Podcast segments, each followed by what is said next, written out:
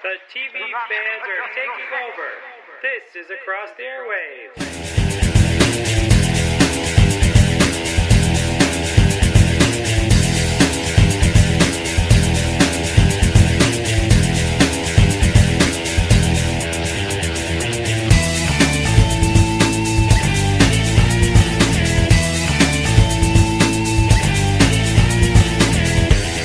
Hi, everyone, welcome to another episode Across the Airwaves, the podcast dedicated to giving weekly TV show episode reviews, along with news and opinions on the television industry. I'm Dan Schmidt, your host. and with me is my Jedi apprentice, my co-host. Hey everybody, it's Nico and welcome to Across the Airways. On this week's episode, we will continue to cover the new series of Doctor Who with an in-depth discussion of the Season 8, Episode 7 entitled Kill the Moon, and the premiere of Castle, along with episodes of Sleepy Hollow, Person of Interest, and the premieres of Legend of Korra Book 4 and Star Wars Rebels, along with our sitcom section including New Girl, Big Bang Theory, and Modern Family. And as always, we will also bring you all the TV and entertainment news of the week in the News with Nico section. So let's get things started with that news go with Nico section with some exciting news about Gotham and more Star Wars. Indeed.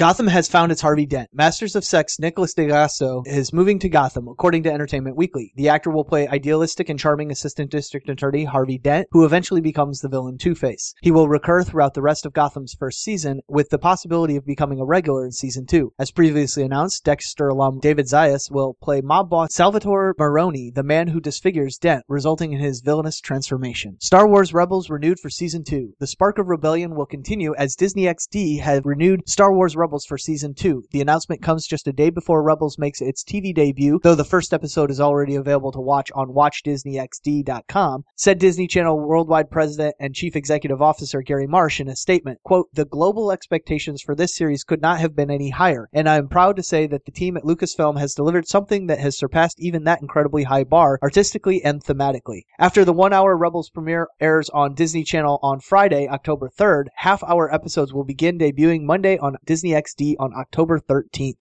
Yvette Nicole Brown has left community. Well, this is an unfortunate turn of events. Yvette Nicole Brown, better known as Shirley to fans of Greendale Community College, will not appear as a full-time series regular when Community makes its sixth season debut on Yahoo screen. The actress' exit was confirmed earlier this week by TV Guide, who spoke with Brown about the familial problems that forced her hand when it came to her status on the series. Quote, My dad needs daily care and he needs me, Brown said to the outlet. His failing health forced the actress to reevaluate her priorities. Quote, The idea of being away 16 hours a day for five months, I couldn't do it. It was a difficult decision for me to make, but I had to choose my dad. But that doesn't mean she'll be off TV forever or even the foreseeable future. Brown has left Community on good terms with the series creator, which means that there's definitely potential for an occasional guest appearance or two. Quote, I'm totally open to whatever Dan decides, she said. I'm glad it won't be hard for them to explain where she is either because she has three kids, a degree, and a business to run. There are a lot of ways to explain her absence. She's also set to recur on CBS's multi-camera sitcom The Odd Couple, which actually she was made a series regular earlier this week. But that sh- show's shooting schedule is far, far easier to manage, so it won't be that big of a deal for her to still be available on that show and still be able to be there for her dad. So now the biggest task lies ahead for Dan Harmon and company, who've already had to deal with the loss of Chevy Chase and Donald Glover prior to this season, though there is word floating around that Harmon is trying to get Glover back on board in some capacity. Yvette Nicole Brown's departure joins that of Jonathan Banks, who's shooting a starring role in Better Call Saul, but thankfully Joel McHale, Gillian Jacobs, Danny Pudi, Alison Brie, Jim Rash, and Ken Jeong are all slated to return for season 6. King Kong animated series coming to Netflix. Netflix and 41 Entertainment have announced King Kong the King of the Apes, an original animated television series aimed at kids. The CGI animation will be set in San Francisco in 2050. Alcatraz Island has been converted into a natural history and marine preserve, but when star attraction Kong escapes and becomes the world's most hunted fugitive, the villain that framed him is free to unleash an army of giant robotic dinosaurs on the world. Naturally, Kong is the only force formidable enough to stop those dinosaurs. Netflix members will be introduced to this version of King Kong first through a full-length feature feature film, followed by 12 half hour episodes beginning in 2016. Mockingbird joining the Avengers has been discussed. Adriana Palicki has dis- been discussing her role as Bobbi Morse in Agents of S.H.I.E.L.D., calling the character badass and revealing that the possibility of her transitioning to the Avengers movies has been discussed. Palicki will first play the head of Hydra security in the forthcoming S.H.I.E.L.D. episode, A Hen in the Wolf House, and told us Bobbi Morse is another badass character. She has been working with S.H.I.E.L.D. for a bit. She gets along with the team very well. In the comics, the character, of course, becomes Mockingbird, marries Hawkeye, and joins up with the Avengers. And Palicki said that the chance to potentially join the big screen team was part of the appeal when she signed up for the role. Seriously, this was one of the first things I said when she was cast, that she was an actor that fit the bill for both the small and big screens. So I totally see this as a possibility. Dominic Cooper officially joins Marvel's Agent Carter as Howard Stark. While it's been long rumored, Marvel confirmed this week that Dominic Cooper will return to the role of Howard Stark on Agent Carter next year. Cooper first portrayed the elder Stark in Captain America the First Avenger, starring alongside Hayley Atwell. Now the two actors will reprise their roles for Marvel's Agent Carter on ABC. Atwell indicated that Cooper would be part of Marvel's Agent Carter earlier this year. Carter will be going on secret missions for Stark while also balancing her administrative job at the Strategic Scientific Reserve. Marvel's Agent Carter is set to premiere this winter. Yvonne Strahovski to reteam with Chuck Creator on Astronaut Wives Club. The Astronaut Wives Club just got a lot hotter, like burning up upon re-entry hotter, thanks to the addition of Chuck alum Yvonne Strahovski. The actress will join the upcoming ABC series cast, giving her the chance to once more work with Chuck co-creator Josh Schwartz. The new drama is penned by Gossip Girl's Stephanie Savage, Schwartz co-EP, and follows a group of women who support their starbound husbands during the 1960s space race. The action follows Lily Koppel's 2013 bestseller, which chronicles the lives of the Mercury, Gemini, and Apollo mission crews spouses. Strahovski's Renee Carpenter is the wife of Mercury astronaut Scott Carpenter, a modern woman whose passion for issues like civil rights will cause conflict with some of the other wives. Though the period drama originally was set to premiere in summer of 2014, production was halted in April while the series concept was expanded. The network has now tentatively scheduled Astronaut Wives Club for midway through the current TV season. Guardians of the Galaxy's Awesome Mixtape is available on limited edition Mondo vinyl. The Guardians of the Galaxy Awesome Mixtape Volume 1 is getting a limited edition vinyl release thanks to the generous guys Mondo, who recently acquired a record label. The best film soundtrack of the year will get the deluxe treatment for all you mega fans, audiophiles, and would-be saviors. Mondo's very first screen printed album package will house an 180 gram purple vinyl record featuring all the tracks from the Awesome Mixtape. Peter Quill's mom was a very classy lady of discerning taste, and she would want us to listen to Blue Swede and 10cc this way. Of course, Star Lord is excused because portability is essential to saving the galaxy from the terrors of Ronan. Anyway, the striking artwork, this thing looks amazing in grayscale, was done by Tyler Stout, who was previously composed work for Iron Man and the Avengers. Each vinyl sleeve will come with one of nine randomly selected handbills featuring our favorite characters from the movie, which you can see in the link in the ACC feed. Head to that link on the Nerdist page to place your pre-order, which will ship in early 2015.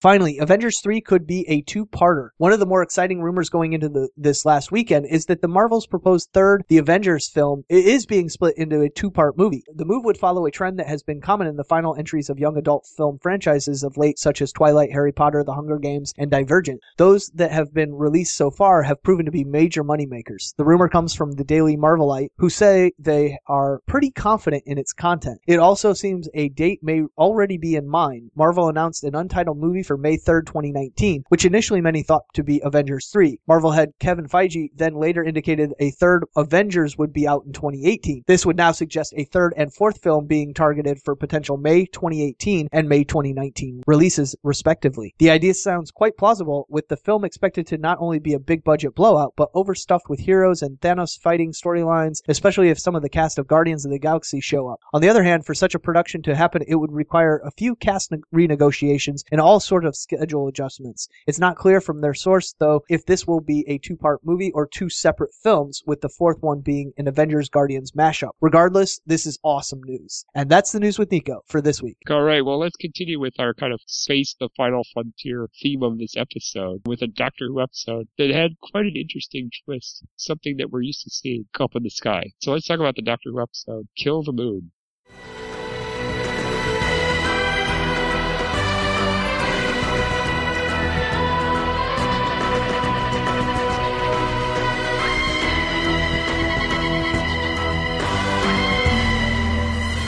The doctor takes Clara and Courtney to the moon in the year 2049, and they discover that it is plagued by a mysterious killer life form and moonquakes. When they work out what is going on, Clara and Courtney face a terrible decision, which the doctor refuses to help them with. It is no secret that I did not enjoy last week's episode, The Caretaker. So going into this week's episode, it probably does not surprise you that I was nervous about some of that disappointment carrying over to this episode, especially when I knew that the annoying Courtney Woods, played by Ellis George, would be in this episode. But with Notre Dame winning in dramatic fashion over Stanford on a miracle 4th and 11 touchdown pass with about a minute left in the game, I was in a great mood when we sat down to watch the episode. Unfortunately, that mood did not help with this episode. Now, I know I am in the vast minority with this feeling about the episode because the early reviews online and from others I've spoken to with before sitting down to write my discussion points all seem to think that this was one of the best episodes of the season. Written by Peter Harness and directed by Paul Wilmshurst, two people who'd never worked on Doctor Who before, I would agree that this episode was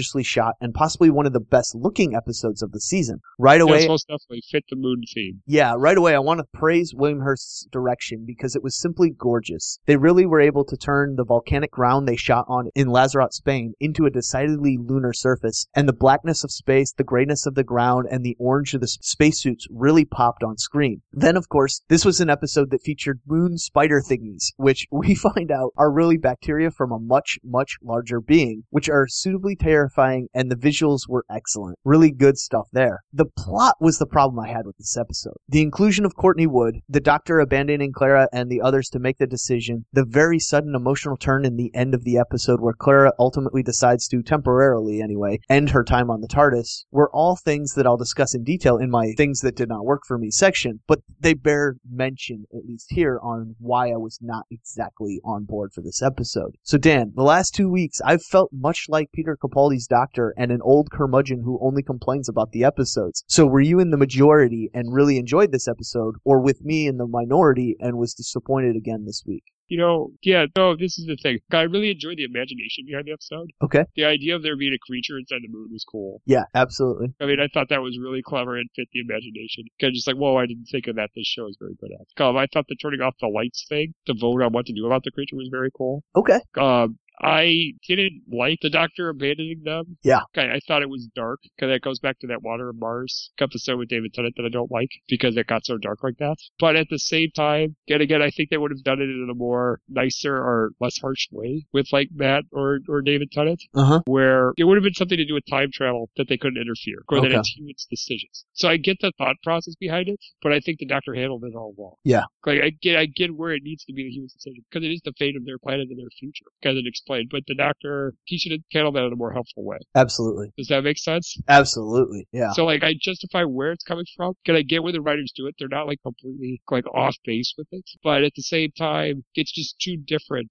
from the doctors that we're used to. Yeah, you know, despite my overall sour mood, when it comes to this episode, there were a number of things I really did enjoy, and you named a, a bunch of them, Dan. I I, I, Yeah. I agree with you. I, I thought that turn out the lights idea was a really cool idea. The the whole there's a being in the middle of the moon that you know hatches and then gives us another moon. That was pretty awesome, and I absolutely loved the theme, idea, commentary on human spaceflight that was included in this story. Yeah, essentially they were saying that humans had become bored with spaceflight, and it was the loss of our moon and the hatching of a new moon dragon, for lack of a better term, was the thing that helped motivate humans to once again seek out the stars and explore the galaxy. As a huge proponent of manned spaceflight, I am greatly distressed by the fact that the US does not have a manned space vehicle and is at least one to two full years away from SpaceX private spaceships being able to fly Americans to space once again on our own. Now, I attended the NASA panel at Comic Con and heard Buzz Aldrin talk about the fact that we have plans to put humans on Mars by 2040, but that without funding, those plans are worthless because we won't reach those goals if Congress keeps cutting NASA's budget and keeps eliminating the need for manned spaceflight. So this part of the episode spoke to me. Unfortunately, much, much of the rest of it did not really. But it, that was very relatable and current. Oh yeah, absolutely. I like that they kind of they almost ripped it from the headlines kind of thing with that idea. It was very. I, I'm glad that they did a real world touch or way to relate to the sci-fi.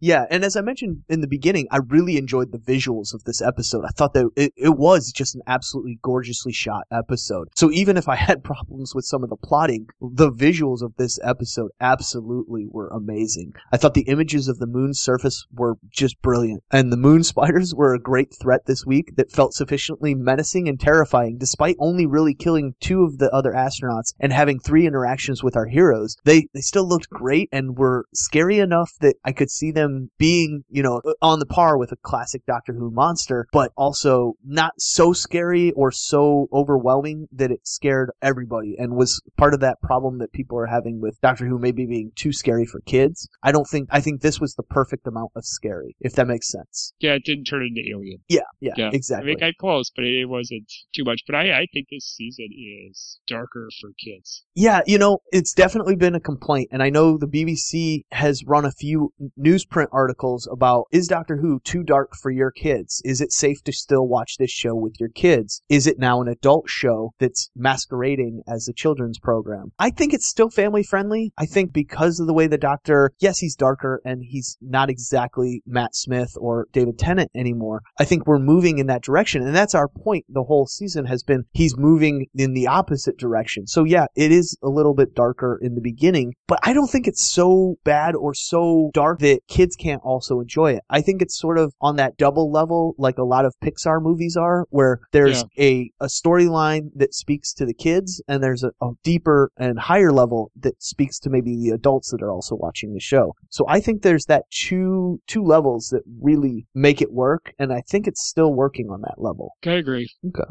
Now, did you have any other favorite parts that you wanted to talk about, or I know you Okay, agree the only with? thing that makes me nervous, I'm worried that Courtney is going to become the replacement companion. Okay. Because they haven't done that yet. Uh-huh. Well, Moffat hasn't done that yet. Where he's had the doctor work with a younger girl companion. Yeah. And I know they've done that in the past. And I feel like that's where they might want to go to make him lighter. And I don't know if I like that or if this is the right person to do that. I really hope not, because I despise the Courtney Wood character. Yeah, that's kind of where I'm at a little bit. Okay. So that that's the only thing that makes me a little nervous. Um, the other thing I thought was kind of interesting is the episode's kind of pro-life message. Okay. Um, I, I don't want to go too far down that hole because I know that's the abortion thing and the whole thing is a big debate, but I acknowledge trying to tackle the subject and doing it in a family-friendly way. Okay. Yeah, That was very definitely. relatable. Definitely. Definitely. I don't want to. I don't want to jump down that rabbit hole either. But I, I just I did pick up on that. okay. Yeah, I didn't really think of it in that in that terms. So that's interesting. I'll, I'll have to reevaluate that in my mind as well. But or I don't can just think. think about it of, of being a mother okay. and understanding that relation Yeah. because that, that that's what they did refer to with Clara. We may see that happen. I- I think that's definitely in her in her future. Now, I mentioned in in the opening that I wanted to talk about a few of my issues with this episode a little more in depth. And for one thing, I already mentioned and I just mentioned again that I'm not a fan of the Courtney Wood character. I find her annoying, worthless as a character, and just a waste of screen time so far. Maybe they could make her better if they gave her more time and screen time and if they were going to make her another new companion, but I don't want to see that. So is she another new companion this season? Because that's what it seems like in the last two episodes, and I'm hoping that this experience finally ran her off like it did Clara at the end. I hope that Yeah. the doctor has to go on his own because he's kind of alienated both of them and eventually we think Clara's going to come back. I don't know, did other people actually enjoy her as a as a pseudo companion on this episode or last week's caretaker episode? I,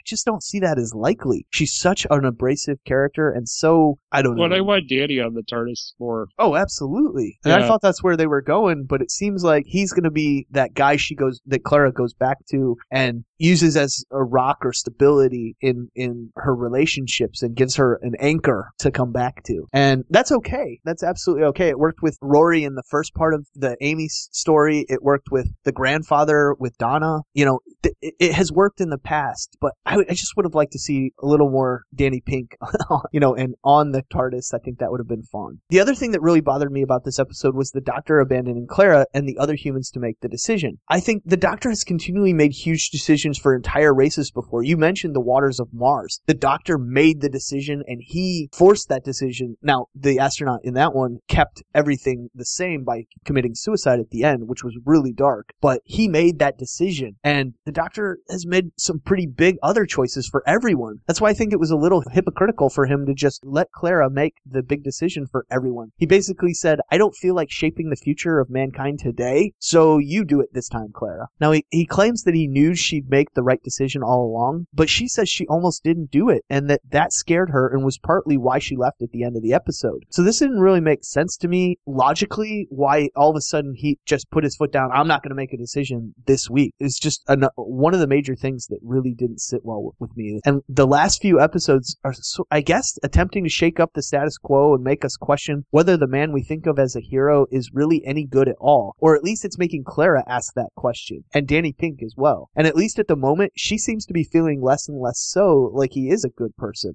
He asked her in the first episode, in the premiere episode of this season, Am I a good man? And she said, I don't know. And right now, I think she would answer no. And we saw in the previews for next week that she's not even on the next trip with the doctor. Yeah. So what does that mean? Is she really off the TARDIS for an extended period of time? So as far as I can tell, this episode had an almost stupid simple sci-fi I- idea, which actually was brilliant in its simplicity. Yeah. A huge moral dilemma, perils on all sides, a ticking clock element, absolutely. Clara set it up that we have 45 minutes to make this decision in the ver- very beginning of the episode, an unreliable hero, and a resolution where not everything goes back to the way it was. Usually, that's a recipe for a great Doctor Who episode. This week, the souffle fell short. So, Dan, as I ask you every week, were there any things that just did not work for you this week, or things you wish had been done better, other than what we've already talked about, or do you want to just expound upon a couple of those points I already I made? just the, the doctor being questioned as a hero. I don't know if I like that. I, I just it doesn't. Uh, Yeah, we're both on the same page there. it's frustrating. It's like it's like Batman not being Batman or Superman not being Superman. Right. It's getting a borderline like that. Uh-huh. And they, I think we need to see something big happen soon that pushes us back in the other direction. I agree. I mean, I know you said yes, that's the point of the series, but it's getting to the point where we're getting impatient, Uh-huh. waiting to get there. It's not working. And I mean, it just, there was a concern I had when Capaldi came in in the first place. Yeah. And it's still happening. Okay. And it drives me nuts because Steven Moffat, everything I've seen him do, I've really enjoyed and thought was gold. And this is the first time I've really, really begun to question him on this call. Yeah. And I don't like that. I feel guilty. Okay. You know, and, and I really hope we don't see something like this happen with Shirley. Yeah, I hope You know, not. I mean, and again, it, it seems like he's trying to write Capaldi's Doctor as a character like that. And uh, he's not Cumberbatch. That's okay. Yeah, I agree. You know, it, it just, it's, he seems like he's really into writing characters right now that are questioning their moral ambiguity. I guess that's the best word to use for it. And he may need to lay off with that sort of thing for Doctor Who, or make that a new companion character and make the Doctor more of what we're used to. I don't know. Yeah, I don't know either. but unfortunately, I think that's where we're going to have to leave it for this week. And Yeah. we'll, but just make sure to join us again next week for our discussion on the season 8, episode 8, Mummy on the Orient Express, which I think, despite being Clara less, looks amazing and will be more to my liking. I think we're going to have more fun next week. I think it's going to be a better episode. I, I think the whole Clara and Doctor th- issues have been put on the back burner, and that's going to make the next episode better. And I It think needs to be like the Robin Hood episode. yeah, I think so. I think Yep. so. That was one of the better episodes of the season, and where we really started feeling like, okay, I, I understand what they're doing with Peter Capaldi. The last two, I've I've lost it. So Yeah, I, I, re- I really, yeah, I really think that Robin Hood might have been the best episode of the series for me. Okay. Of this of this series. Yeah. Not of the whole show. Not of the whole show, right? All right. So with that, we're gonna move on to a show that's imagination just doesn't seem to end. 'cause that's Sleepy Hollow with the episode The Kindred.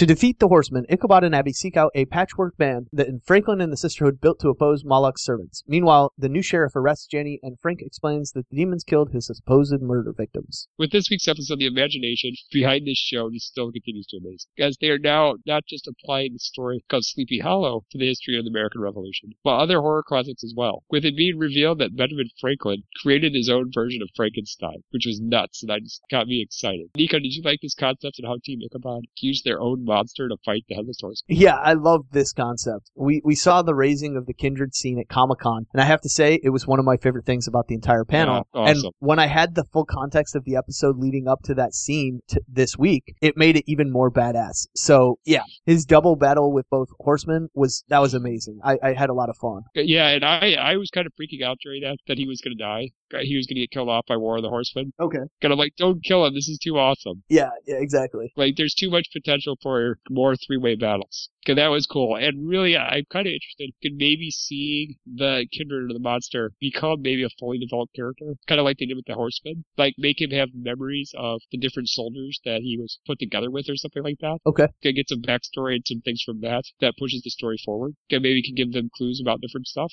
Yeah. I think that would be interesting in a different way to do flashbacks. I don't know. Yeah, it definitely would. And I think if the Kindred, if it returns in a future episode, will be an amazing weapon to help Ichabod and Abby fight the Headless Horseman and War. But I'm not entirely sure that we will actually see him again. Well, at least not for a long while. But if he does return, I agree it would be even better if they could develop him into a fully developed character. But I'm not sure how that would work since he is an amalgam of body parts that so whose soul inhabits him? Which of the humans Yeah. is the driving force in him? Is it the ones whose heart beats in his chest if it indeed beats when he's raised from the dead? Or is it the human whose body makes up the most percentage of the overall mixture of body parts? Because we know it's not the spirit of the head, which would be my first guess, because they used Right. Abraham slash Headless's head. All of these questions would be amazing things to actually learn, but the writers would have to determine that a soul is driving the character and it's not merely a mindless spell for there to be character development. So I guess we'll have to see if they actually go that way. But I like the idea that maybe it's all the souls and one at a time is the one that is controlling things like you were saying and we could have flashbacks to their actual battles and hopefully they were all characters that were killed. I think they were. Franklin said something about they were all characters killed by So- the yep. Headless by the headless horseman in, in battle. So it would make sense that they would all fight against the headless horseman now. So that would be interesting to see them and actually see their deaths in in the past. So that would be cool. Yeah, I'd like to see that. I mean, just it's it's amazing how this show comes up with the concept, and then you can just run wild with it, getting excited about all the ways it could go. Yeah, exactly. And this episode also introduced us to the new sheriff. And I just did not like her. She was just way too aggressive. But again, that's a characteristic of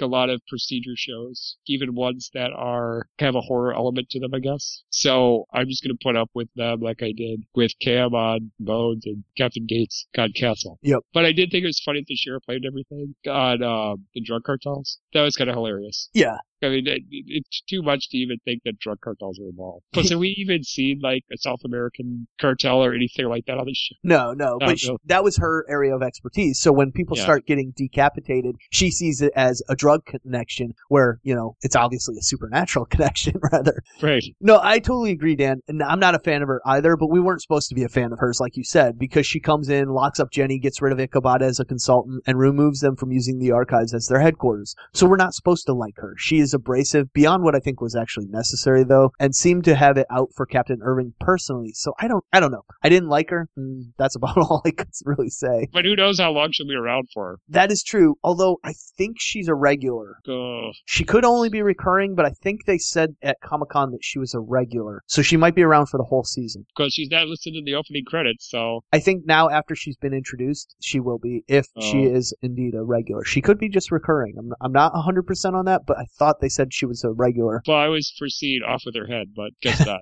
maybe. Maybe, maybe they just meant that she will be regularly seen, and I don't know. Maybe she is just recurring, and we'll see Captain Irving back pretty soon. bring uh bring uh, uh Clancy Brown back as the zombie sheriff. Well, that, that would be pretty awesome, except for that Yeah. he's now on Flash. That's true, he is. It's gonna be weird to see him not kind of superhero thing, not as Lex Luthor. I think So it'll you- be fun. I think it'll be fun. He's fun. Yeah, He's- yeah. I like what stuff he's in. Okay, and speaking of captains and sheriffs, it was good to see Captain Irving back in this episode. Yep. But I just feel bad for the guy. He can't catch a break. yeah. You know, I mean, he's he's, he's kind of relating himself to the character he played on those commercials as the Seven Up guy, where all his money making schemes or advertising schemes backfired. He's kind of having the same luck as a captain. Yeah. And uh, I I thought for sure they'd get him out of jail or Abby would work something out, but he ended up having to go to a psychiatric consultant to, I guess, continue helping the team. But then he got tricked into got signing his soul to the devil by Henry. So uh, he's still kind of screwed. Yeah.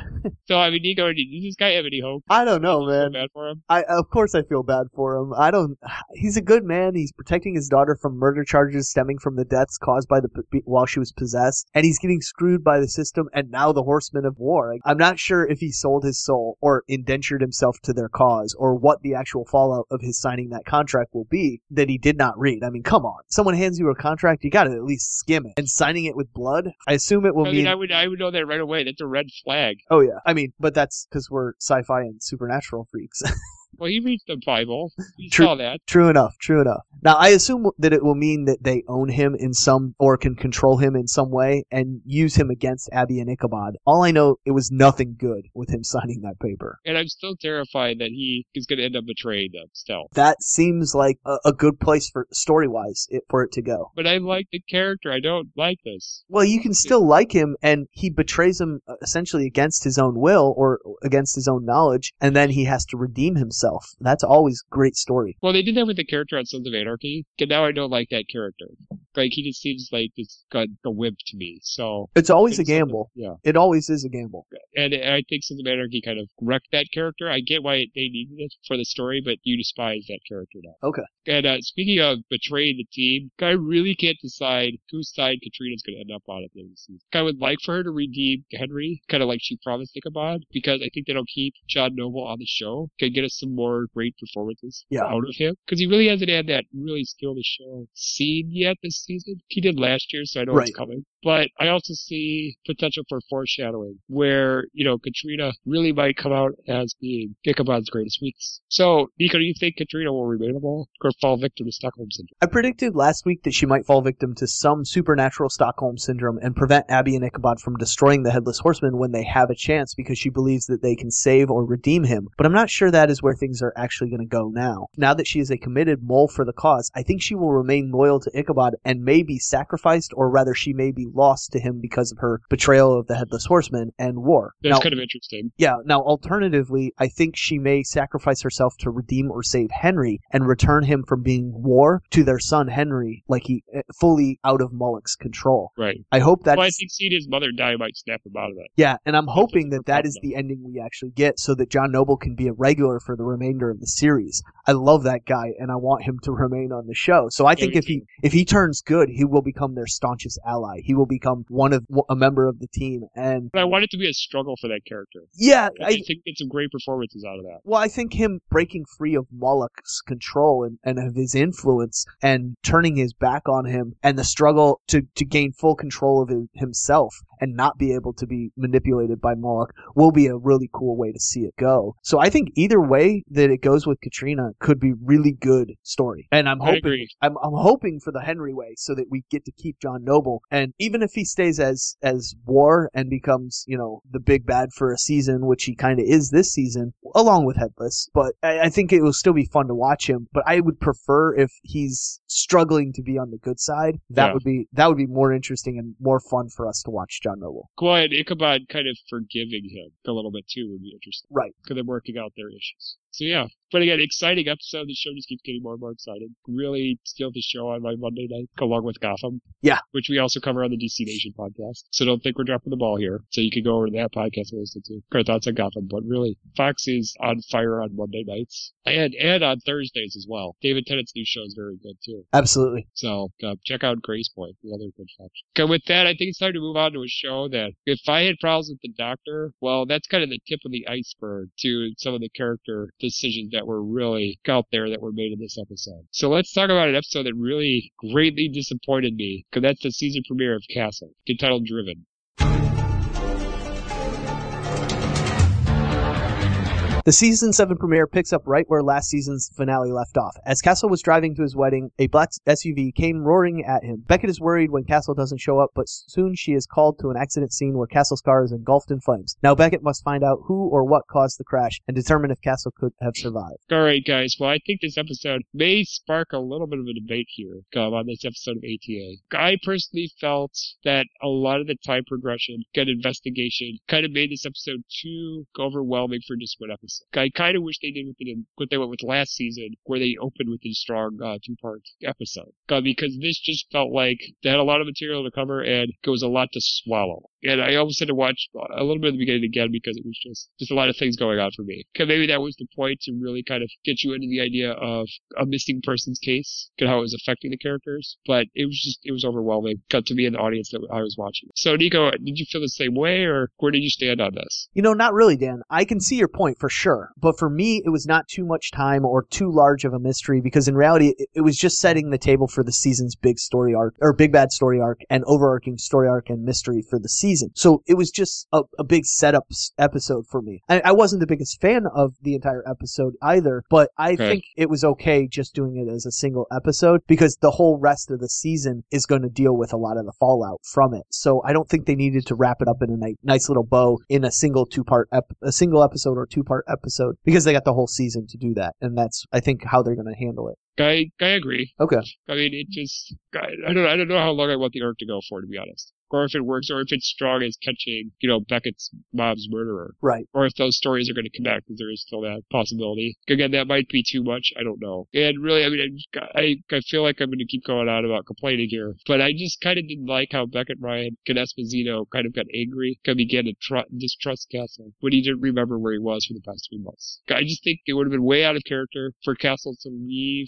his family behind, especially after all those worries he's had about Alexis and leaving Alexis. You know, that episode where Alexis got kidnapped and he almost went nuts. And, you know, I, I just, I don't see him just getting up and leaving everybody like that. Right. He just wouldn't do that, especially after his father kind of doing it bothered him as well. He just was out there and the fact that, like, Beckett, who's about to be his wife, like, didn't, I don't know, get that or got mad. It just, it didn't make sense. And I don't know if that's feelings of when she lost her mom coming to the surface again because she lost someone else she loved, but it just kind of like a fighting. I, it just didn't work. Yeah, I totally agree. I had issues with all of that until the end where everyone seemed to come back together and believe Castle was set up. Right. But, and I hope it stays that way. but for most of the episode where Esposito was doubting Castle and even turned Ryan against him was tough to watch. But I guess it was intended to solidify the team even more by bringing them all back together and rallying them around a cause and a big bad case of who set up Castle. I'm not sure we needed that because they were already pretty solidified as a team, but I do Yeah. like the season long arc creation that the setup of Castle brings. But otherwise, I didn't like the whole distrust and loss of team cohesion. I just thought it was an unnecessary addition to this episode. Why why didn't they just wholeheartedly believe him? That's what we would have expected from these characters who had, had saved their lives a couple times. and had been a, a member of their team for six years. You know, it just didn't make sense that Esposito was so quickly against him, and Ryan at least was on his side until they saw that video of Castle dro- making the drop. And I'll explain a little bit later why I think that was a possibility. But yeah, it just was not good. Well, the camaraderie between the characters is one of my favorite parts of the show. Absolutely. I mean, that's where they have their opportunities for fun and humor. Because they always kind of even manage to slip it in get to the darkest episodes. Right. Like even the season finale, season three, which is that's probably one of the most intense season finales. There were parts of that episode that were fun, or or, or slipped in a couple of chuckles before crap hit the fan. Right. But at least there was a portion of it in there. This felt like drama the whole time. 'Cause that kind of killed my excitement for Castle being back. You know, I, I kind of like a joke or or something where he pops up and it's like, yay, I'm glad he's back. Like in season two where he kept, well, no, season three there was a premiere where he just kept showing up at the crime scene. He kept being in the wrong place at the wrong time. Right. And yeah, he just had a great entrance. And I missed that about this episode. Yeah. Agreed. And it, and it's leaving me with a bad taste with season seven. You know, we, we had that scary point at the end of season five where the show's going to take a fall. And now I feel like we're getting to that point where it's going to happen again. Um, again, Bones was a mess in season seven. And that's when that show started going AWOL. And I'm a little scared with showrunner changes and other things going on with this show that we're going to hit it, going to hit. Absolutely. Absolutely. I'm I'm worried about that as well.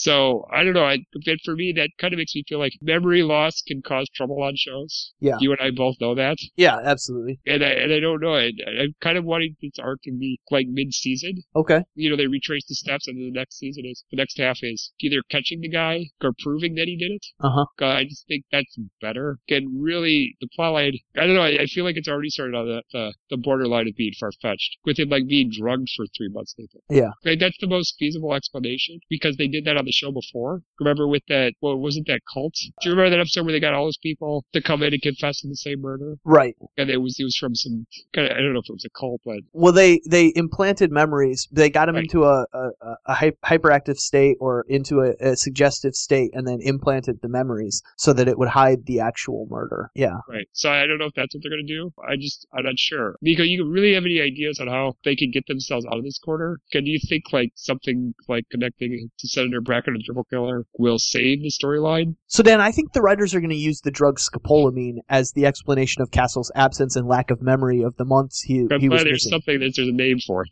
Yeah, scopolamine, also known as devil's breath, is a drug used by Colombian drug lords and criminals to place the recipient in a zombie-like state. So scopolamine is tasteless, odorless, and has a reputation for being something of a zombie drug, meaning victims are still very much active while they're on it, remembering very little of those activities the next day. And if you were continually, and if Castle were continuously dosed with this drug, he would be able to do all the things he did during the three months he was missing and still not remember any of it when he finally came off the drug. Plus, depending on how long he was out in that boat before he lost consciousness or when he lost consciousness, the drug could have fully metabolized and no longer show up in his toxicology screening. So this seems to be most likely the explanation of what happened to Castle in my opinion. As for who did it, I think 3XK is the best bet and I'll be disappointed if it is Senator Bracken. I feel like that storyline's done. I, I absolutely felt like it was done at the end of last season. But really, I guess either are good guesses thus far, and that's why I'm going to say they're both red herrings. I think Yeah, they this put is. him on the table in this episode, by the way. Yep, exactly. That's why I have a feeling this will stretch across the entire season, like the Bracken case before it, which went multiple seasons. But I don't think it's going to be a part of the weekly cases, and it'll just come back in from time to time as they get new leads or something, and someone new will emerge as this thing.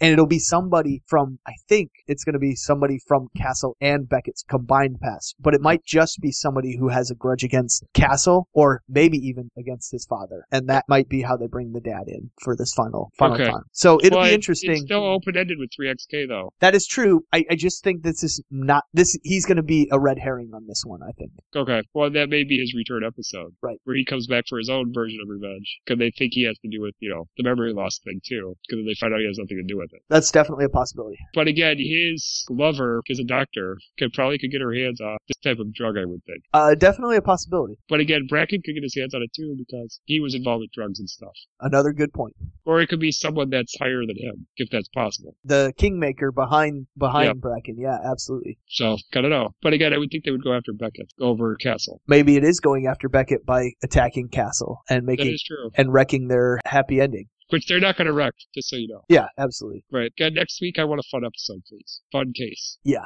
absolutely. Okay, with that, we're going to move on to talking about a show that I thought was going into kind of a optimistic, bright area, but kind of got a little dark again. And that's the Person of Interest episode entitled Nautilus.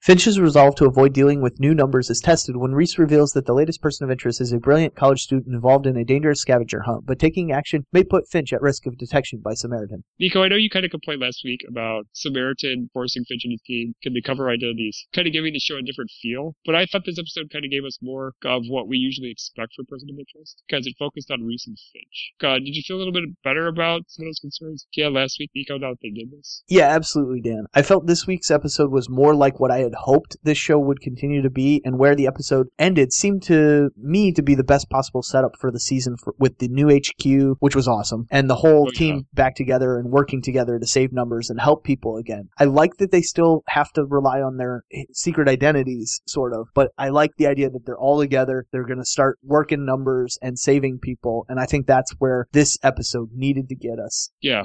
I think there wasn't time last week to get that stuff. Uh, yeah, absolutely. It had to be a stepping stone last week. Yeah, and I'm glad that they did it fast. I mean, fast enough that it didn't feel like out of place, Right. but enough to not make it feel like the show had completely Stalled. out of its- Yeah. Yeah, okay. Yep, I agree. And uh, I think there were there were some changes a little bit made to the cover identities. And I think Shaw's a thief because the cover identity I think better fits her character Agreed. and the show's personality. Yep. But I'm wondering if the path will end up like corrupting her morality, or she'll end up getting carried away away with the thrill that comes from committing crimes. And also, I think it may be entirely possible that there's going to be an episode where Reese and Fusco are sent to apprehend Shaw as cops. God, Nico, what's your thoughts on Shaw being a part-time thief?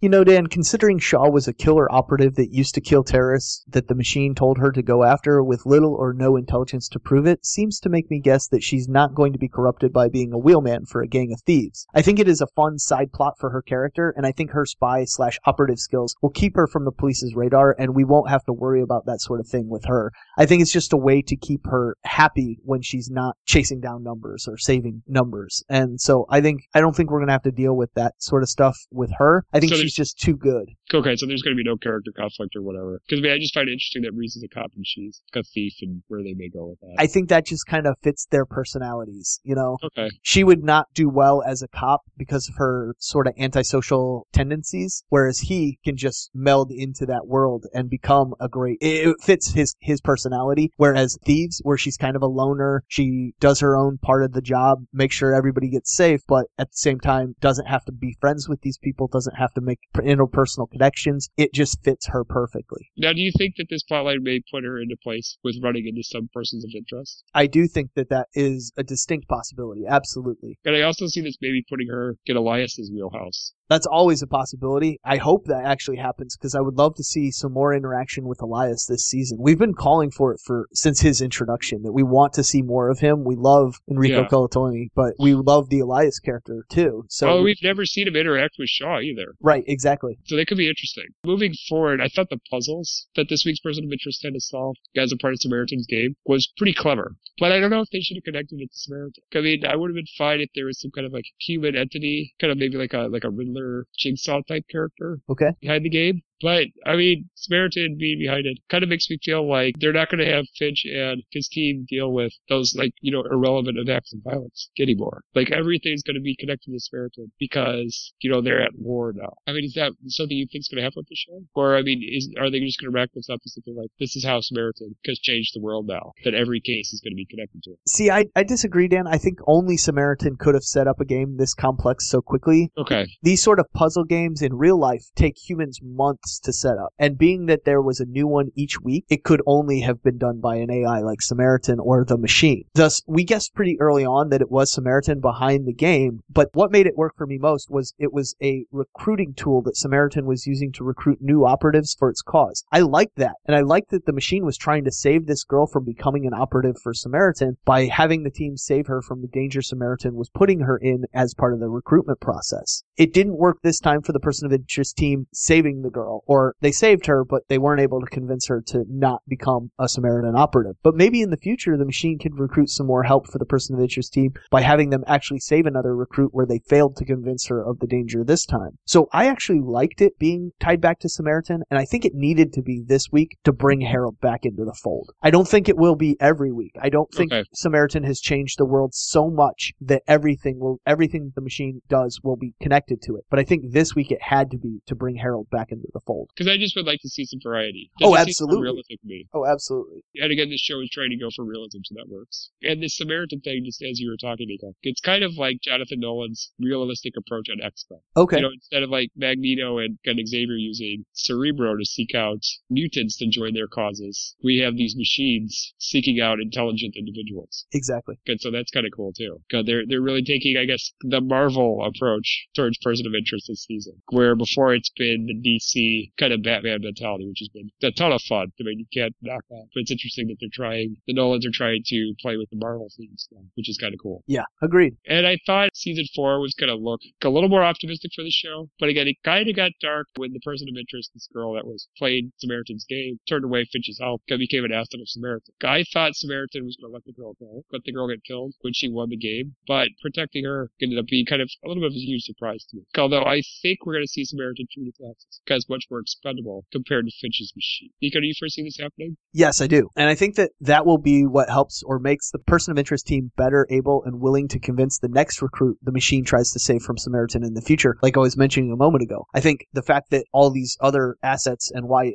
it continually needs to recruit more people will be a selling point for the person of interest team when they're trying to convince the next one, don't follow that machine. You'll just end up dead like this person, this person, this person, this person that we've all gone up against against, and we've seen, and the, the, the machine will not protect you. It does not care about you. You are just a tool to it. And I think we will see the person of interest team forced to go head to head with some of these Samaritan operatives, like I just said. And when it, when or if they capture one and attempt to interrogate or turn that operative, I think Samaritan will send another, just another operative to kill the first operative. I'm not sure whether Samaritan will develop a personal relationship with some, like the machine has with Root, but it does appear it did that with this week's person of interest. But that could make Yeah. things, that could make things different if it does start doing that with some people. Although I think for the most part, that is an important distinction between the two AIs at this point that the person of interest machine sort of cares because that's how Right. it was taught to care. And Samaritan is much more analytical and just a machine because it Right. was not nurtured like Finch did with the machine. So I, I think Yeah, Greer's not a nurturing person. no, not at all.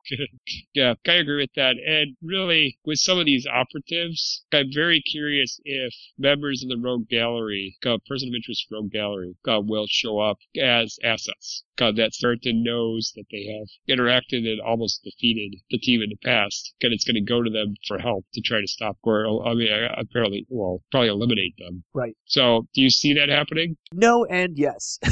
Okay. I don't foresee the person of interest rogues gallery becoming Samaritan operatives because I think Samaritan will go after the best and brightest new people and not necessarily those we've already seen. There might be a few, there might be one that they go after. I can't think of anyone specifically. Maybe that former MI6 operative that went up against the team. That would be a good candidate uh, that I could see Samaritan going after because he is a top-notch and world-class spy. That's always a possibility. I can't remember the, the character's name. Otherwise, I would I would mention him who he was. But That's he's the guy that played Jor-El on uh, Smallville. yeah, he's still out in the wind Yes. and he still has a thing against the person of interest team. There's always the possibility, but I don't really foresee it for a lot of the rogues gallery being brought in as Samaritan teammates or operatives. Now, yes, I do see the machine attempting to recruit more assets assets to the person of interest team, and a group of hackers similar to the one we saw last season would be a great addition to this season. So I think that's a distinct possibility that our person of interest team and the machine could start trying to recruit the best and brightest and not just prevent them from being becoming Samaritan operatives, but actually maybe turn them towards their goal as well. And in doing so, they might be able to set up greater reaches and more areas, safe zones where Samaritan d- loses its ability to tap into the feeds of that area, and then they'd have uh,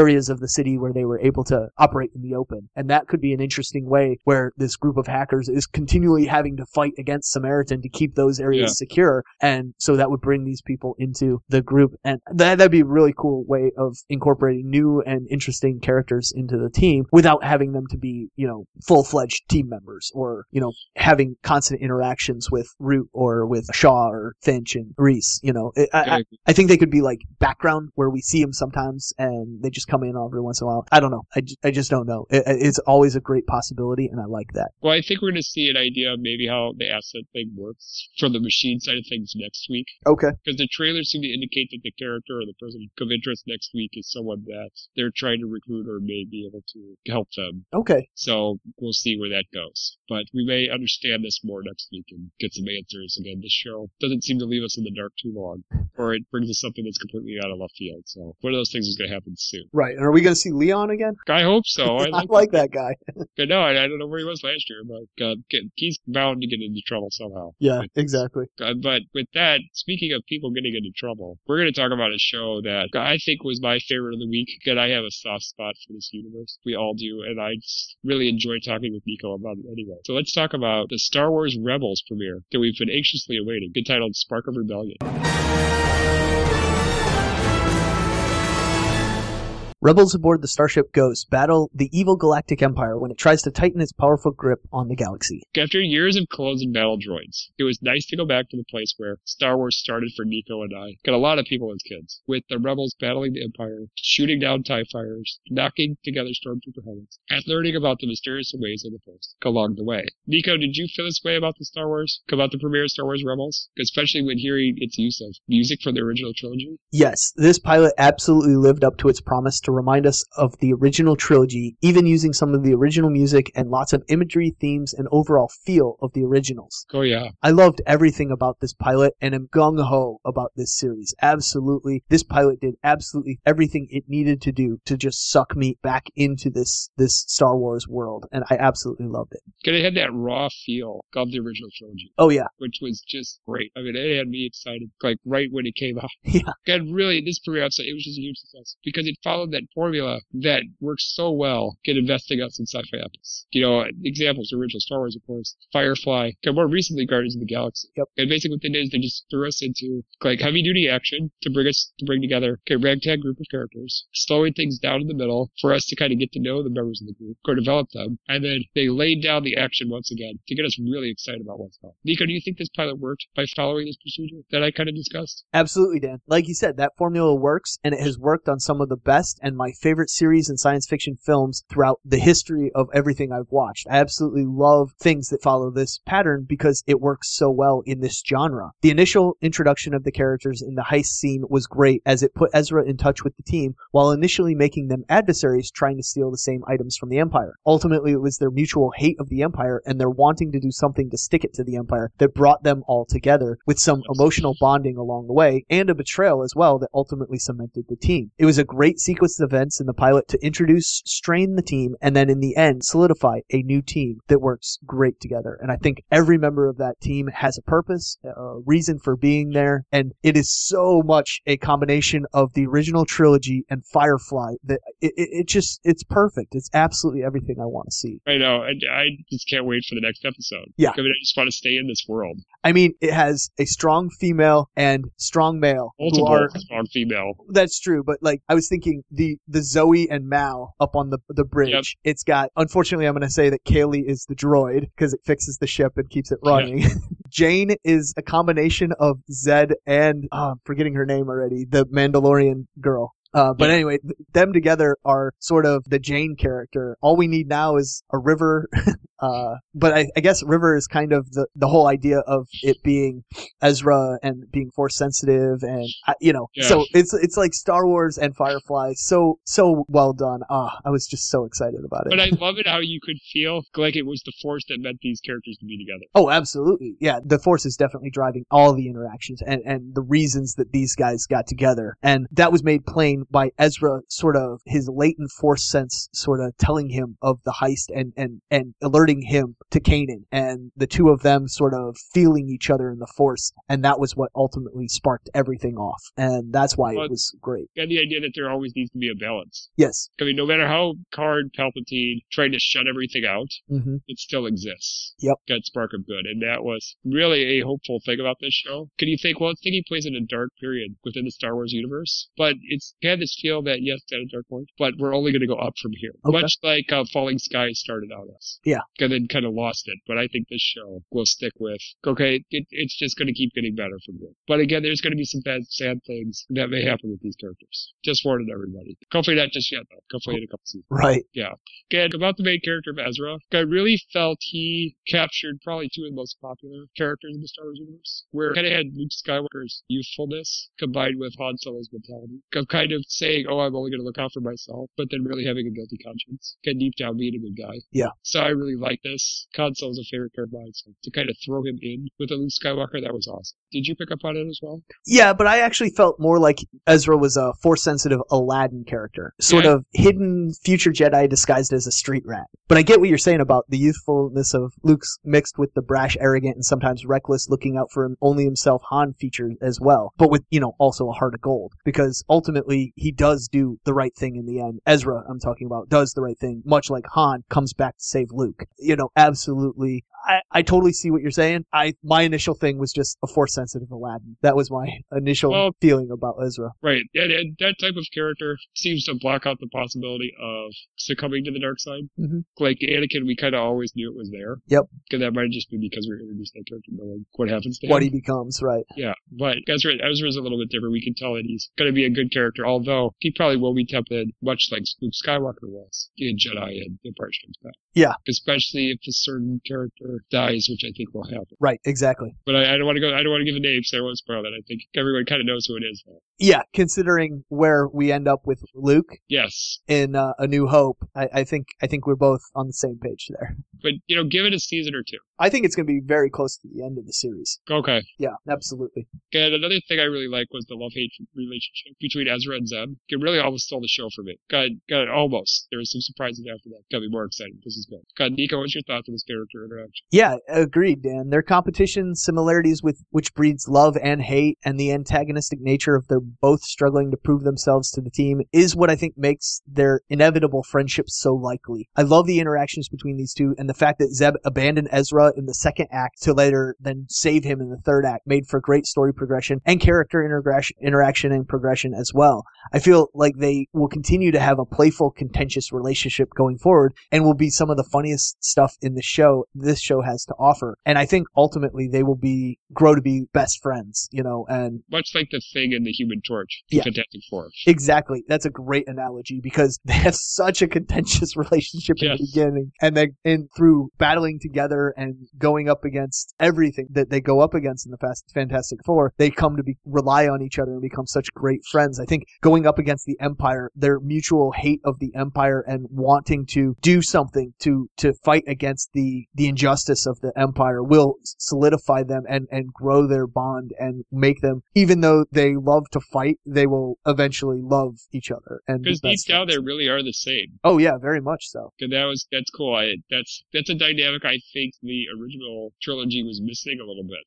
God, not the original trilogy. I meant the, the prequel trilogy. Prequel trilogy, was absolutely. missing a little bit. There wasn't that friction between some of the characters, and I think this is good. I like this. Oh, I totally agree. Yeah, I mean, you need the friction. It, it's very good. And Han Solo created a lot of friction in the original trilogy, so I, I we've got these characters like Zeb and, and Ezra that have that mentality of maybe wanting to look out for themselves, but that's not really the case. Right. Um, in addition, I just thought choosing to save the enslaved Wookiees was a good choice for a first episode because it set the series timeline. It explained where this is in the universe very quickly because we knew the enslaving of Wookiees was something that was going on around this time. And really, I kind of wanted to see what the Spice Mines vessel looked like after reading about it in, in books. So I, I like that they did both of these things. It took us to a place we had gone for and gone to and cleared things up where the universe is. So, uh, what what do you think, Nico? Yeah, absolutely. Especially since saving a Wookiee is what turned Han Solo into a rebel slash scoundrel in the first place. Remember, he was a Imperial naval officer for a time when he saw the injustice of the Wookiees being and how they were being treated. That's when he chose to save Chewbacca and in the process ended up killing a superior officer and was immediately in trouble. So he had to go on the run, became a smuggler, and he and Chewbacca eventually became rebels. And seeing others save Wookiees, who are without a doubt one of the best alien races in the Star Wars universe, Yeah. was a great way to start off all of our journeys as new rebels of the Galactic Empire in this series. I was only disappointed we didn't go beyond the space dock on Kessel and actually Right. see the spice mines. That would have been, you know, great if they'd gone down and rescued some of the Wookiees from down there. But I guess that that wasn't in the cards. It just seemed like a missed opportunity for all of us to see something that was referenced in A New Hope and so many times in the novels. It would have been fun to actually see a Kessel mine, you know. Well, well, well, they can always go back. That is true. They could uh, go back after more Wookiees to save them who have been shipped there from other locations or another raiding party at Kashyyyk. You know, they'd probably never get him to do it, but it would be kind of fun if they did, you know, to advertise episode seven when that comes out. If they did a Rebels episode where we get that origin story of Han Solo and Chewie, Oh, that would be cool. and then they tied it into the, the show. That would be so cool and so unlikely.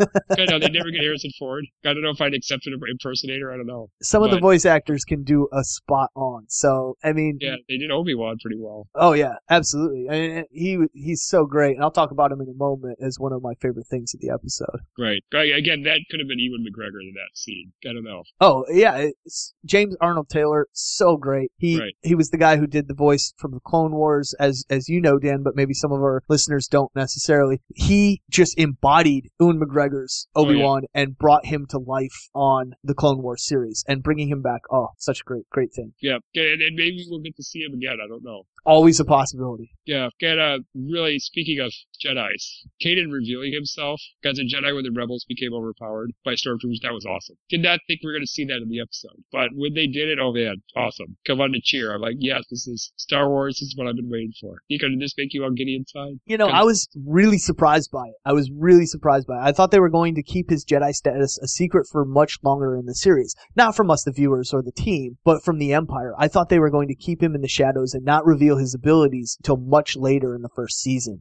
I guess it was needed to reveal the Inquisitor character here in this pilot and Yeah, set up the story arc for later in the season when we meet him, or rather Ezra and Kanan meet him in battle. Still, when he did reveal himself, I was more than satisfied with that scene because it was pretty awesome. It, it was pretty great. You're right, Dan. I was just really surprised by it. Good, and Freddie Prinze Jr. seems like he is psyched to be a Jedi. Oh, he was absolutely amazing at Comic Con. He, you could just tell that he loves Star Wars as much as we do, and that this is a dream come true for him to be a part of the Star Wars universe and to be part of the canon for the Star Wars Yes. universe. He is absolutely beyond the moon. He is absolutely. You could tell just from him talking because he dominated the the entire panel. Just Yeah. he he was so excited to be there and so excited to be talking about it that he would jump in and then someone else would would say something and they would kind of turn to, to Freddie and be like, uh, "You got something to add?" And he would just go off again. And he, uh, I mean, I know. Well, he was awesome as his character. Oh yeah, absolutely. He's going to be an amazing Jedi in this series. He's going to be part Obi Wan, part Mace Windu. You know, he's going to have But I think we're going to see a little bit of Mal Reynolds in him yeah, absolutely. He's going to be uh, aiming to misbehave as well. Not because he lost his cause. not traditional Jedi uh, actions. He will still be driven by the Jedi code. He will all always still be much like Malcolm was always driven by his own personal code. I think we will see that in Kanan, and I think it's going to make for a great character.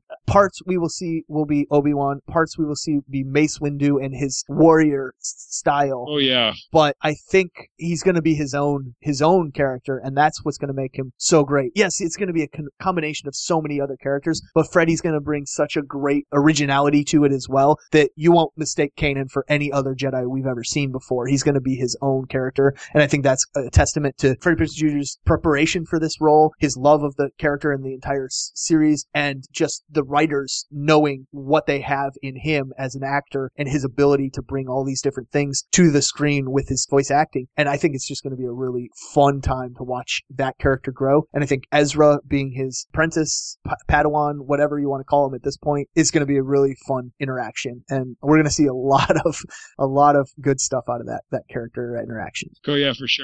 And speaking of getting all giddy inside, you know, we going back a little bit. Obi Wan's message from episode three was just a brilliant way to kick off the continuation of this series and signify what it's all about. Yeah. God, did you like this conclusion and throwing in Obi Wan? Oh yeah, absolutely. And as I said, getting James Arnold Taylor back from the, the Clone Wars series to voice him again was amazing and perfectly passed off that series to the new Rebel series. Oh yeah, It kept the continuity going, kept it all seeming like it was all part of the same story, which it is. Is these are all part of the canon that is the official canon of the Star Wars universe. And I love that Kanan had the message stored in a Jedi holocron. I love those things. and well, and, and it was a test for Ezra to prove that he was force sensitive. That was cool too. definitely got me excited in this episode. All of that. I love this pilot and really it got me excited for the whole series. Okay, who are we kidding? I was already super excited about this series, but this episode kicked it up to 11. Absolutely, I watched it twice. It was so great. Oh yeah, yeah. This is this is oh I watched it before it aired on Disney XD, and then I watched it, uh, or on online Disney XD online, and then I watched it on Friday for the actual premiere of on Disney XD. So I, I d- definitely with you there for the double watch. yeah. I was uh,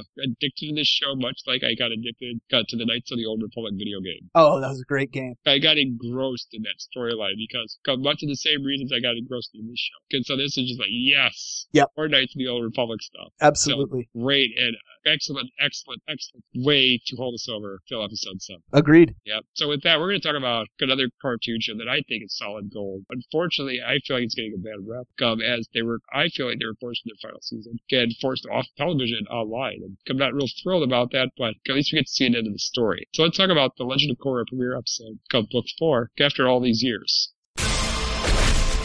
Earth. Fire.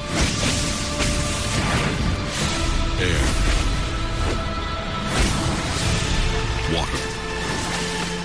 Three years after the events of the previous season, the vain Prince Wu is about to leave Republic City for his coronation as Earth King in Ba Sing Se, and Mako joins him as his bodyguard. In the Earth Kingdom, Opal and Kai try to protect a community from bandits with limited success. Kuvira, who now styles herself the Great Uniter, appears at the head of an army that includes Bolin, Varrick, and Zhu Li, and offers the governor supplies and protection if he submits his state to her sovereignty, which he grudgingly does. Elsewhere, a despondent Korra is fighting and losing earthbending cage matches, having apparently renounced her identity as the Avatar. I was really surprised to see this season start out with a three-year time. It kind of made me feel like that the writers of the show had more story to tell. They we're intending to have maybe three more books, but because of the leak online and low TV ratings and them being moved online, Nickelodeon said, "Okay, we're going to end the show." Could they jump things forward to what was their intended or originally intended ending point? Um, I just find it interesting that they jumped like this. Um, it's just interesting. What's your thoughts? I, I disagree, Dan. I, I know for a fact that the original plan was always to have four seasons, and the only change due to the leaks online was bumping up the release schedule. So rather than being next summer for book four, we get it this fall. And this fourth book was already in production and was luckily finished when Nickelodeon decided to push up season four to this month and also to bump it exclusively online. Thus, I believe this three year time jump was always part of the plan, and it makes sense with how they ended book three with Korra being both physically and emotionally damaged and needing an emotional healing and walkabout like journey we're going to see in the early part of this season. So I, I think that this was always part of the, I, I know this was always part of the plan. Okay. Well, I mean, if it's intentional, that's fine. I just, sometimes with these time jumps, I always, especially when it's an ending season, that they're, you know, trying to move ahead to what they intended their ending point to be. Okay, yeah, a lot of times that's the case. This time it, it's not because this was the scheduled move. Yeah. So that's a good But- thing. That's a really and- good thing. And also, you said the show was getting darker, Uh huh. especially with how season three, good book three ended. Yep. So this kind of fits that happening. Yep. Where it's going. And again, they were getting to the point where you can only do so much with the BTs. Yeah, exactly. And that's why it's online now because it, the the teens They- and adults will more. yeah, they'll go and seek this out because they love it and it doesn't really fit with the network necessarily so much anymore. So it makes sense from a network standpoint that they want to try and move it off of if they had a Nick teen, I don't know that uh, that's really a They're doing, they're going more towards live action. okay. than animation. The only thing I really can think of is the Ninja Turtles show that's a- animated on Nickelodeon right now, or or it's comedy stuff. Okay. God, I just hope this doesn't make Nickelodeon shy away from still continuing to build upon this universe and do stuff with it. Because I still think they can make money from it. to be honest, I wouldn't mind them going to the movies. And if it's animated movies, great. If it's live action, that could be awesome too, just as long as it's done well, you know? Yes. The last one was awful. Awful. So, And it, this series has too much potential to be done sucky. Yeah. Yeah. And, and, and Korra may apply better to a film situation, live action film situation. I would love to see Korra in a live action film. I think even if even if it was retelling the entirety of the four books into a single or two uh, live action films, that would be awesome. Or if it was an extension, you know, that way it doesn't Yeah. alienate some fans who loved this series and don't want to see it done live action. You know, You could do it with an adult Korra or something like that. yes, move move the story forward that much that she's now a full adult. Everyone in the stories has progressed, and now you would see all of these characters in a more adult setting. I think that would be a lot of fun to see. But you time jump it enough that you can get away with re- reintroducing it to a new audience. Agreed. Yeah. Yeah. Okay. That's that's a good call. God, going back to the episode though, because I know that's what we really should. be talking about. God, God, siding with the bad guys. God, first when I watched the episode, I didn't know if it sat well with me because I don't like this idea of maybe him going up against Mako Right. or them going against each other. Hopefully, he'll see the error of his ways. See, I think this is actually a great move in my opinion because Bolin is gullible. We all know it. He, he always yeah, he sees the Varrick to the end of the earth. yeah, he always sees the best in everybody, which is a great characteristic in him. And he would easily yeah, he would easily be fooled by the bad guys and think that they were doing good without really understanding the bigger impact of her forcing all these former Earth nation states to join under her banner and pledge loyalty and fealty to her rather than to the future king. Plus, technically, Mako and Bolin are not on opposite sides sides of this power struggle because in reality they're not really because Mako has not any loyalty to the prince and is only his bodyguard because he was ordered to be him. And when the coronation happened originally, then he would have been allowed to go back and be a detective with the Capitol Police until the prince decided he wanted Mako full time and Mako now doesn't have a choice. But he's not loyal to, to him. So it's not really even putting Mako and Bolin on opposite sides in reality. I mean, it sort of appears that way, but it, they're not really. You know, they're not Yeah, either of them really invested in the person that they're following. Maybe Bolin a little bit because he thinks that they're doing good work, but I think Mako could just very easily show him, look what look what's happening, look what's going on. But yeah, I agree. Yeah, again, I, I maybe see it Mako ending up on different sides when he gets into Earth Kingdom. That's kind of what I thought was going to happen. Always a possibility. But uh speaking of what we saw in the Earth God Kingdom, I thought the new Airbender uniforms are pretty cool. Yeah. God, they fit the girl characters a little bit better. that's that's what I thought. I think that uh the whole monk robes was kind of weird looking on the girl characters for what we saw last season. So I'm glad that there's kind of more of a unisex thing going on with that. Okay, yeah. Um, and from a story standpoint, I think they could have fit better fit the idea of the Airbenders being led by a younger leader, Kazi Jinora, and the lessons that Tenzin learned about letting the new Airbenders be their own person. However, even though they have the cool wings that come out of their their suits, I do miss the classic Airbender wooden gliders. Uh, Mika, what do you think of the uniforms? I like them. The wingsuits are pretty awesome, but I admit the classic wooden gliders are a staple of the traditional Airbender nation, and I think it's unfortunate if they have gotten rid of them completely. But I have a feeling that both are used regularly, and just some of the younger benders prefer the wingsuits. And Because I don't see Bumi in a wingsuit. right. But I do like them, and it fits with the change in time and the influence of the next generation of airbenders and Jinora's leadership, like you said. Absolutely. Tenzin has learned from his mistakes and his insistence upon being traditional, and only tradition works. Whereas when you allow new things to happen, sometimes you get much better results. And I think that's what Tenzin learned through the last book. I think the third book, especially the second half,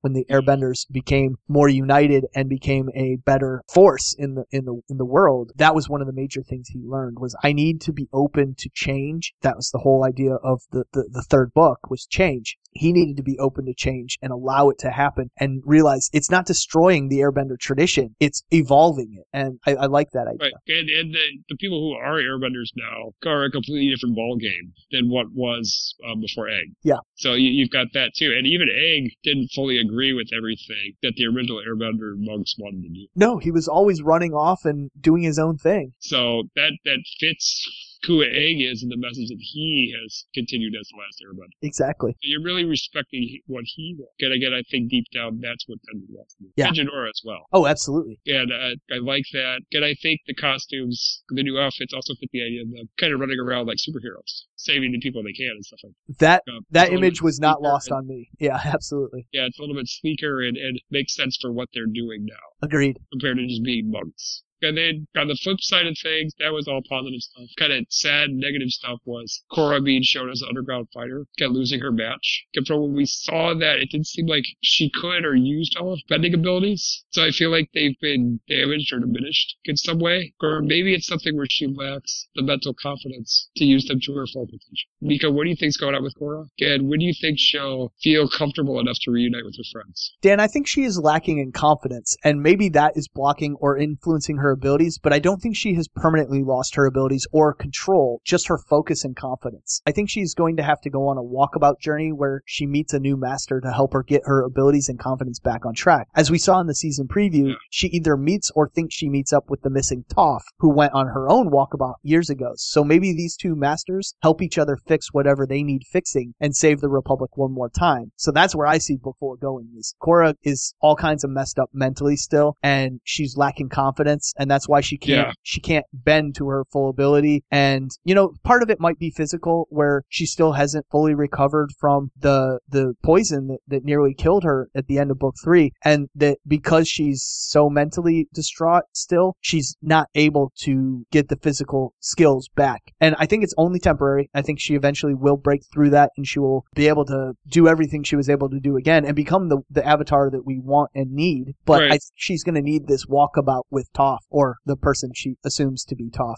I think that that's going to be where things go in, in the beginning of this book four and it's going to get her back. She's going to go through like a Luke on Dagobah sort of boot camp and, and get and get back to being Korra. Yeah, and also I'm still holding out for the idea because this is the final season that there's going to be a reunion between Team Avatar. Oh, absolutely. There's going to be. So that's going to be cool too. Whenever the season four big bad reveals itself or the, the conflict presents itself, Team Avatar will be brought back together and it will bring Korra back from her walkabout. Right, and I and I agree that how do you spell Kuvira? What's her name? Kavira? Kavira, the great Uniter character. Yeah. Uh, I don't foresee her as being the main big bad. Okay. I think she's an antagonist. And there's something else going on Okay. right now, but I could be wrong. Right. That seems like so. I think that covers that. Yeah. Uh, we'll continue more on speculation with God next week when the episode airs online Fridays at noon, just in case you don't know where it is. And that's at nick.com. Yep. All right. So with that, we're moving to the sitcom section. Okay, we're going to start things out with the Big Bang Theory, which really hasn't put off much of a bang this season. So let's talk about the episode, The First Pitch Insufficiency. All started with a big bang.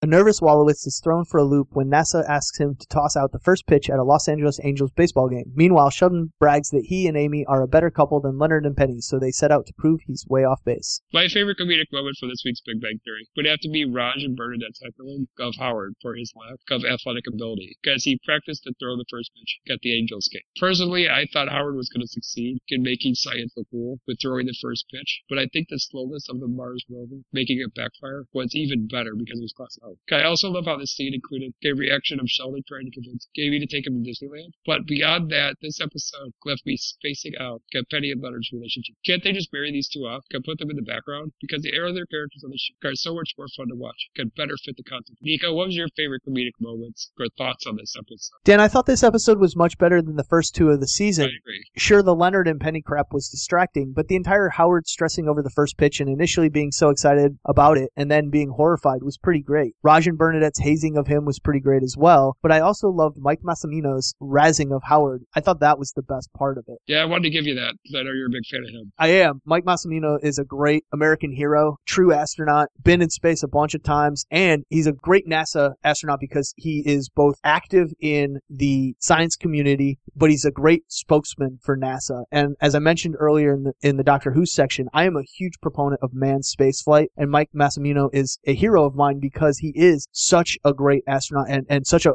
promoter of, of the whole NASA program. And all of it's not just manned spaceflight, but the Mars rover and everything, the Jupiter missions, all of the different missions that NASA does. He's a big proponent of that and an outspoken supporter of spaceflight and everything do, to do with NASA. So I'm a big fan of him. I love seeing him. And, and a very big advocate of working with other nations. Yes, that is absolutely true. You're 100% right on that. And he's actually trying to get the law against us working with the Chinese repealed because he thinks that's a huge mistake. But that's off on another tangent we don't Right. need to go down. I thought Howard's Mars rover was going to throw the ball and be a success for Howard, but the complete failure of it was a nice throwback to the joke about Raj and Howard Oh, yeah. allowing those girls that were trying they were trying to impress to into the Mars rover control room and driving the Mars rover into a rut and getting it stuck all those seasons ago. I thought that was a much better idea than actually having it successful because Howard always tries to use his engineering to prove that engineers are just as good as scientists and he totally backfired on him this week. Great stuff. Uh, anyway, the whole episode was much better this week and it actually made me laugh quite a few times. Still not as great as we've seen in the past, but better than what we got in the first two episodes. Yeah, I agree with that. Much better. I was a little scared because it's better, but that relationship killing me. Yeah, yeah, it's brutal. All right, so with that, we're going to move on to talking about New Girl, an episode that really had an awkward encounter entitled Julie Berkman's older sister.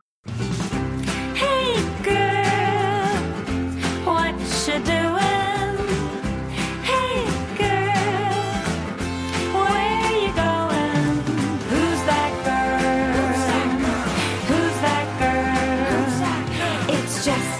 Jess's dad visits and brings along his new girlfriend, who turns out to be Jess and Cece's old high school rival. Meanwhile, Schmidt tries to land a big account at work and recruits the other guys to participate in a focus group. My favorite comedic moment from this week's Got a New Girl would have to be Jess meeting Julie Berkman's older sister for her dad's got girlfriend's got sex sponsor, sex addict sponsor. Yeah. And his response to Jess being, "Well, I'm glad you're not black." It was just one of those random like moments that New Girl can only pull off, where it, you just burst out laughing from just the sheer craziness of everything that's going on. You know, everything with Jess it being uncomfortable with her dad. You know, her thinking that they have got the girlfriend's having an affair. All this stuff. It just blew up into the scene. And I just couldn't help but laugh when this guy, because it's like Pat Sajak, game show voice, just said to Jess, "Thank God you're not black." It's just weird. It's just funny. God, the new girl, they always make the randomness. God, absolutely hilarious. And also the flashback to the dad's girlfriend, the ex-girlfriend that faked to be God, paraplegic. yeah. It's pretty funny as well. Uh, a little bit pushing the envelope, but it was funny.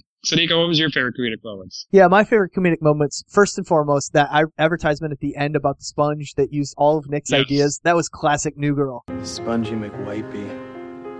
The man sponge. Because the dirtiest thing in your room Should be me.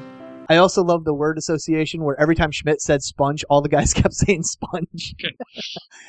Coach's comment about prairie dogging, where he got so scared about the fight going on that the crap he was taking got sucked back up. That was pretty hilarious. Nick, Yeah. Nick asking Schmidt about him giving him some privacy with the girl coming over. Speaking of sharing a bedroom, Brittany's coming over tonight. Uh, so I'm gonna need 10 to 15 minutes of privacy for.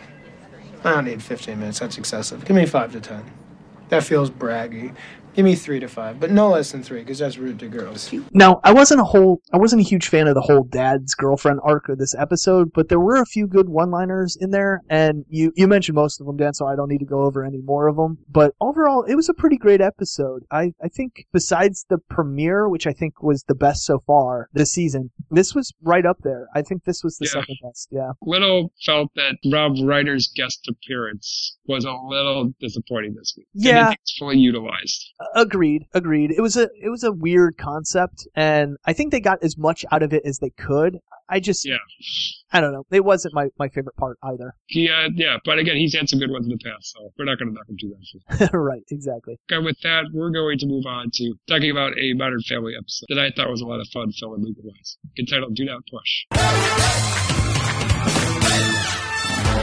Jay and Gloria's anniversary creates a dilemma when they can't decide what kind of gifts to give. Elsewhere, the Dunphys tag along on Alex's tour of Caltech, but Phil, Luke, and Haley get wrapped up in a campus experiment while Claire tries to convince her to go there. And Mitchell Cameron and Lily pose for a new portrait over their mantle. My favorite comedic moment from this week's Modern Family would have to be the whole "Do Not Push the Red Button" argument. Got Luke shot in the dark. You're angry at yourself routine that he pulled on Phil. Luke and Phil's stories are some of our favorite parts of this show, and I'm glad to see them evolve with Luke's age. I also got a good laugh out of Gloria breaking Jay's sentimental gift, come a ceramic rabbit, thinking there was jewelry inside. Nico, what was your favorite comedic moments from this episode? Absolutely, Dan, you nailed it. The best part of this episode was the push the button discussion and how they thought it was the test. I love the payoff that it turned out only to be a Scantron test, and the red button was nothing more than a screwed up AC unit. I'm glad they are going back to Luke and Phil story arcs because I felt that last season they spent a lot of time pairing Manny and Luke, and I thought the Luke and Phil stuff is so much better, and it's always been your and my favorite stuff of the entire series. So that's what I'm looking forward to this season is a lot more Luke and Phil, especially now that Luke is getting older and they can go into a lot of different areas that'll be fun. Yeah. Right, because last season they seemed like they were like, well, Luke is only getting older; he needs to stay away from. But I'm glad this season's kind of going back to them interacting again. Yeah. good stuff. Yeah. So with that, we're gonna do a watch it or not on a new show that's arrived on ABC, starring Karen Gillan, who we of course love from the again John Show, who's alive this time on the show, Yep. On Sleepy Hollow. So let's talk about the romantic comedy sitcom Selfie with its pilot.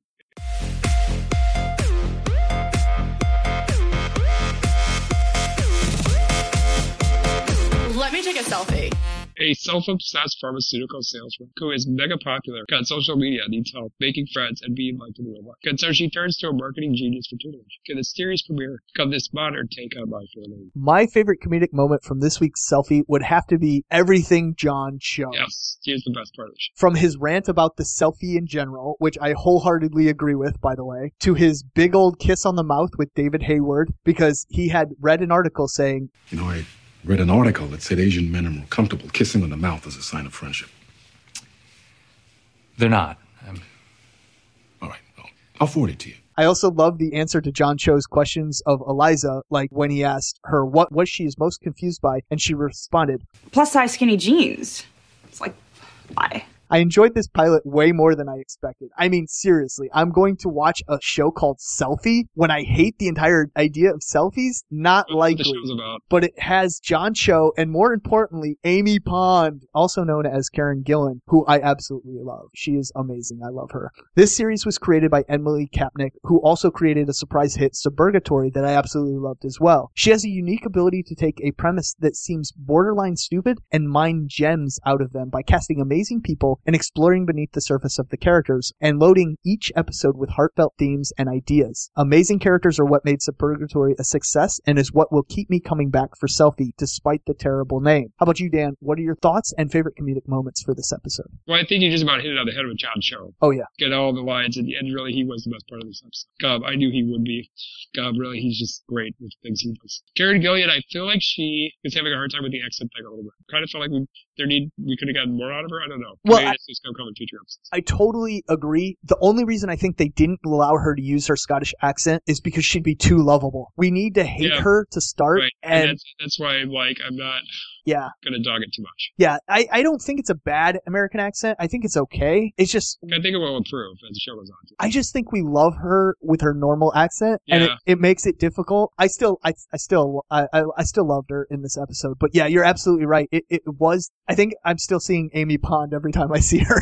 Yeah, again, and again, we need to get away from that. Yeah. Because the way Emily Kapnek is writing the character, intending to do her, it works. oh yeah, absolutely. I, I, I do want to say that. God, my concern with this show is I feel like it makes a good movie. I just don't know how long. You know, they eventually have to reach a point where she's not full of herself anymore. I think we're gonna get there fairly quickly. Yeah, and I just I don't know what you do then. I think then you just continue the progression. You continue her, and then you have to set up love interests. You have to Monkey wrench stuff with John her. Exactly, because they're going to get to, there's going to be romantic tension, but at the same time, they're going to try to keep it friends and become friends, and then maybe eventually. But, you know, I, I just think they're going to throw things at them that are going to be fun, and it's going to be more about continuing the sitcom section and less about the actual initial premise. Although he will continue to help her in interactions, and she may stumble and fall back on her old ways sometimes, and there'll be some, some fun interactions that way.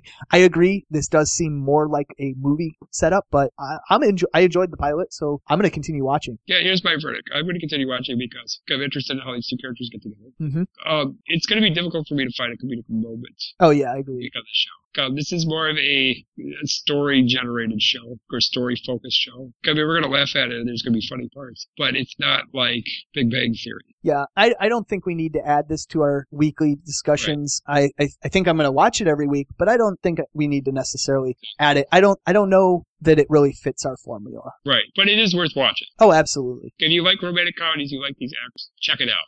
It is one of the better first episodes or better pilots I saw um, so far this year. Agreed. So that settles that. I think people are tired of us yakking I agree. because we've just about covered every facet of television. So let's go on to the closing. Kanika, you want to tell everybody what we're doing next week? Yeah, on next week's episode, we will have a News with Nico section with all the TV and entertainment news that has come out in the next week, and we will continue to cover the new series of Doctor Who with an in-depth discussion on the Doctor Who Season 8, Episode 8, entitled Mummy on the Orient Express, and we will have our reviews of Castle, Sleepy Hollow, and Person of Interest, the premiere of Supernatural, Legend of Korra, and Star Wars Rebels, and our sitcom section, including an episode of Big Bang Theory, New Girl, and Modern Family. So join us next week for all of that. We will also be continuing our brand new DC Nation podcast with the third episode of Fox's Gotham and the premieres of CW's The Flash and Arrow on that podcast as well. Yes. Also remember that our entire back catalog is available for you just getting caught up on any of the shows we cover. Go back and catch Dan and my thoughts on the episodes. The podcast will return in full force with new episodes of all our favorite shows that as they premiere. And of course, we will continue with weekly episodes covering Doctor Who until Thanksgiving. But for even more reviews and information on all our favorite shows, check out the blogs available on our website at acrosstheairwaves.com. Now roll that pre-recorded closing.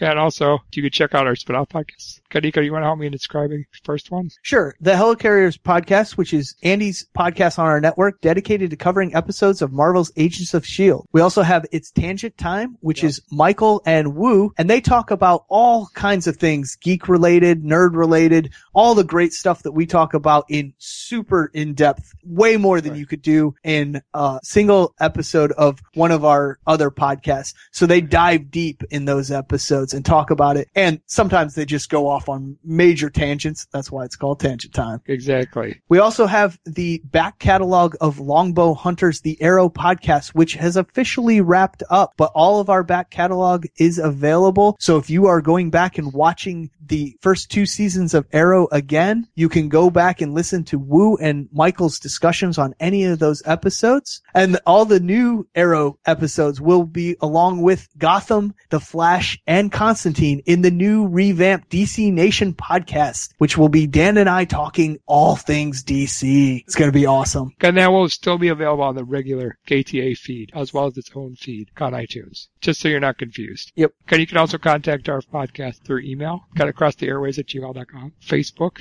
Twitter, got across airwaves. There's no on there. It's just across airwaves or Google Plus. Kadiko, how else can you cut? You can leave a voicemail at 773-809-3363. Give us thoughts, feedback, or a review of any of the shows we aren't currently reviewing, or tell us what you want us to review. You can do all of that by calling 773-809-3363 and leaving a voicemail. And how can you listen to our show if you don't know so already? You can listen to our show through Stitcher Radio, iTunes, and the Mix Radio Network thanks to our good friend Jack Stifle. And you can also listen to our episodes by visiting our website at www.acrosstheairwaves.com. So once again, for our ATA podcast hosts, Nikki Amy, Andy Mabacht, Lou Kevin, Michael J. Petty, I'm Dan Schmidt. And I'm Nico Redstick. And until our next episode, we will catch you on the airwaves. See you, everybody. Have a great week. And hopefully some of our shows that were disappointing this week will pick it up next week. See ya.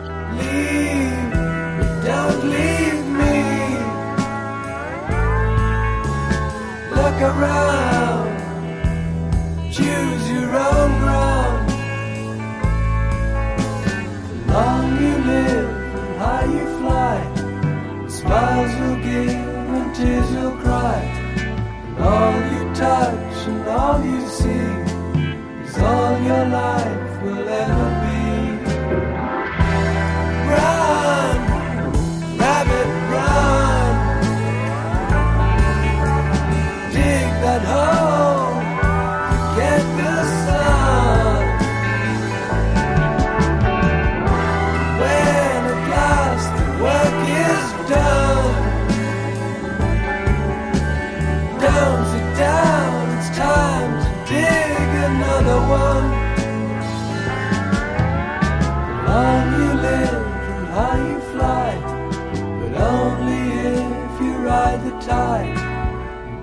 Balanced on the biggest wave, race towards an early grave. Jeffster lives, man.